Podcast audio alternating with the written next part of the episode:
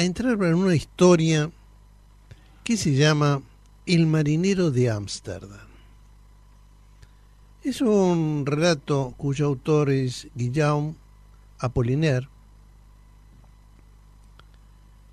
y es la historia de un marinero que viene en el bergantín holandés Alkmaar. Este bergantín regresaba de Java hacia Ámsterdam y se detiene en Dover, en Inglaterra, donde le dan permiso a los marineros para bajar en el puerto, estar un tiempo allí. Y justamente nuestro marinero, Hendrik, Hendrik baja con un mono en uno de sus hombros, con un loro en el otro y con un rollo de telas indias sobre el pecho. La intención es clara, es hacer dinero, vender los animales, vender las telas, para regresar con un buen dinero a Ámsterdam, donde está su madre, su novia,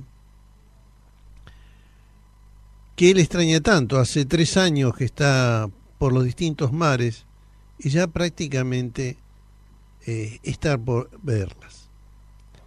Así que comienza a caminar por los distintos bares del puerto buscando un comprador. En uno de esos bares se le acerca un caballero vestido muy pulcramente y pregunta si buscaba comprador para el loro. Ese pájaro me vendría bien, le dijo, porque lo que necesito es alguien que me hable sin que yo tenga que contestarle, pues vivo completamente solo. Ahí empezaron a charlar, acordaron un precio por el pájaro,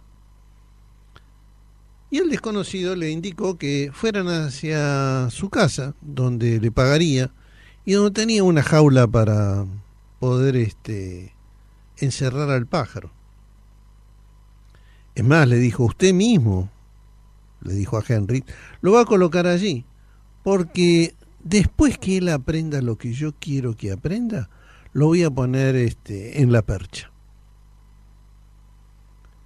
Muy contento Henry por el trato que había ido, había hecho, comenzó a caminar junto con el hombre y tratando de venderle el, el mono, empezó a hablarle bien del mono, que se iba a adecuar al clima de Inglaterra, que era muy compañero, pero el desconocido no lo escuchaba. Así que Hendrik dejó de hablar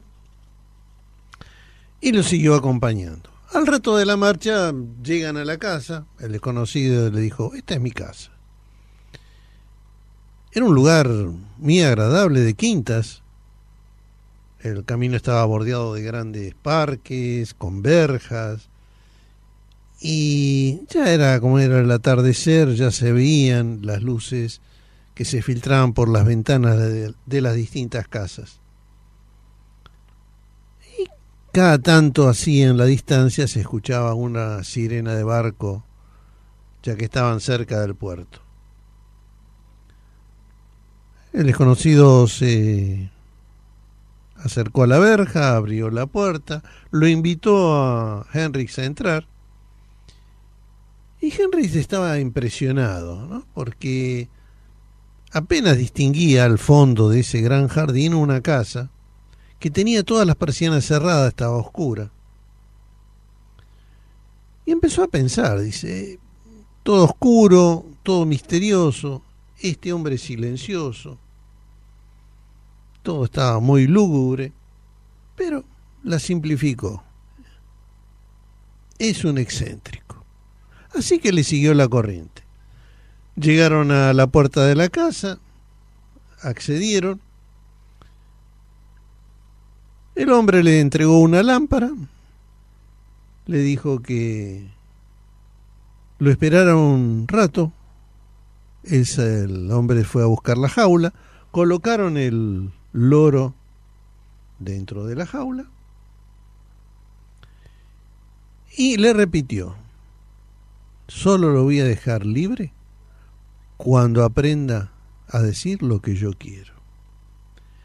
Mientras tanto, le dijo que, bueno, ya que tenemos el loro aquí en la jaula, ¿qué le parece si va a la habitación de al lado?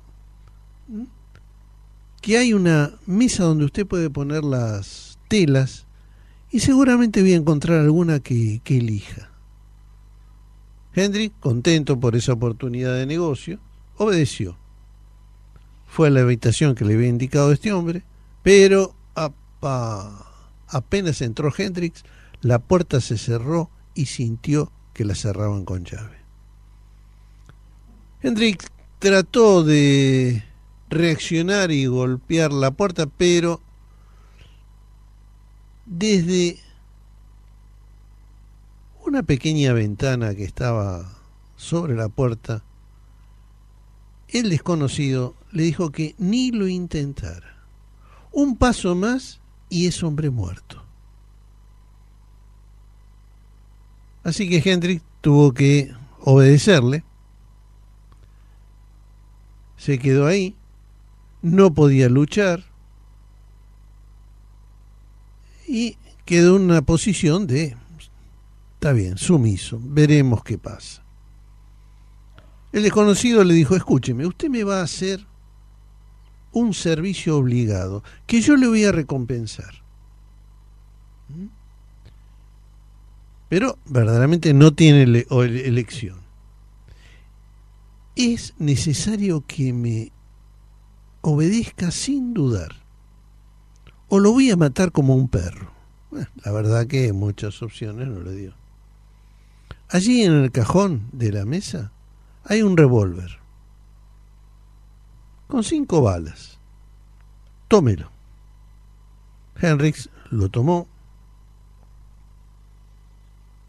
El mono ya estaba a los gritos aterrorizado de lo que estaba pasando, temblaba.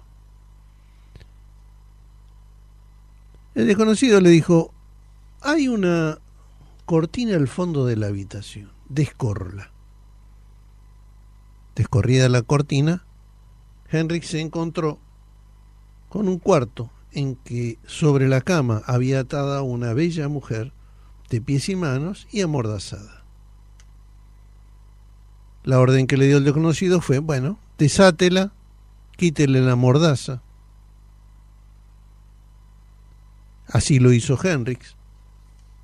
Y apenas hizo eso, la mujer se abalanzó hacia la puerta y le empezó a gritar al desconocido. Harry, Harry, me engañaste. Me has traído a esta casa para asesinarme. Has pretendido haberla alquilado para que pasáramos en ella los primeros días de nuestra reconciliación. Creía haberte convencido. Pensaba que por fin estarías seguro de que yo no tuve nunca nada que ver, no tuve culpa de nada. Harry, Harry, soy inocente. Harry, soy inocente. Secamente el desconocido le dijo, no te creo. Harry, soy inocente. Mm, estas eran tus últimas palabras. Las voy a grabar para que se me repitan toda mi vida. Como te amo mucho todavía, no soy yo el que te va a matar, sino este hombre que está ahí y dirigiéndose a Henry le dijo, Marinero, usted tiene que matar a esta mujer. Yo voy a contar hasta 10. Si usted no la mató, usted va a caer muerto. Y empezó a contar. Uno, dos, tres, y antes que el desconocido hubiera contado cuatro, Henry, enloquecido, disparó sobre la mujer, quien todavía de rodillas lo miraba fijamente. Cayó de bruces contra el suelo. La bala le había entrado por la frente. De inmediato, un disparo surgido del tragaluz le vino a dar al marinero en la sien derecha. Se desplomó sobre la mesa, mientras que el mono, lanzando agudos chirridos de horror, se refugiaba detrás del cuerpo. Al día siguiente, algunos transeúntes que habían oído gritos extraños procedentes de la casa advirtieron a la policía, que llegó rápidamente y tuvo que forzar las puertas para encontrar los cadáveres del joven marinero y de la dama. Para la justicia parecía claro que el marinero había matado a la dama y que se había suicidado acto seguido. Sin embargo, las circunstancias del drama eran misteriosas. Los dos cadáveres fueron identificados sin problemas. Ahora, todos se preguntaban, ¿cómo Lady Fingal, esposa de un marqués, se había encontrado sola en una casa solitaria con un marinero llegado el día anterior a Dover? El propietario de la casa no pudo dar ningún dato cierto que ayudara a la justicia. La casita había sido alquilada ocho días antes del drama a un tal Collins de Manchester, que además había desaparecido. Los rasgos que podía dar el propietario era que Collins usaba anteojos y tenía una larga barba roja, que bien podría ser falsa. El marqués, el esposo de Lady Fingal, llegó de Londres rápidamente. Adoraba a su mujer y daba pena verlo como lloraba. Daba pena ver la imagen de ese hombre sufrido. Como todo el mundo, no entendía nada de este asunto. Después de estos acontecimientos, el marqués se retiró de la vida social.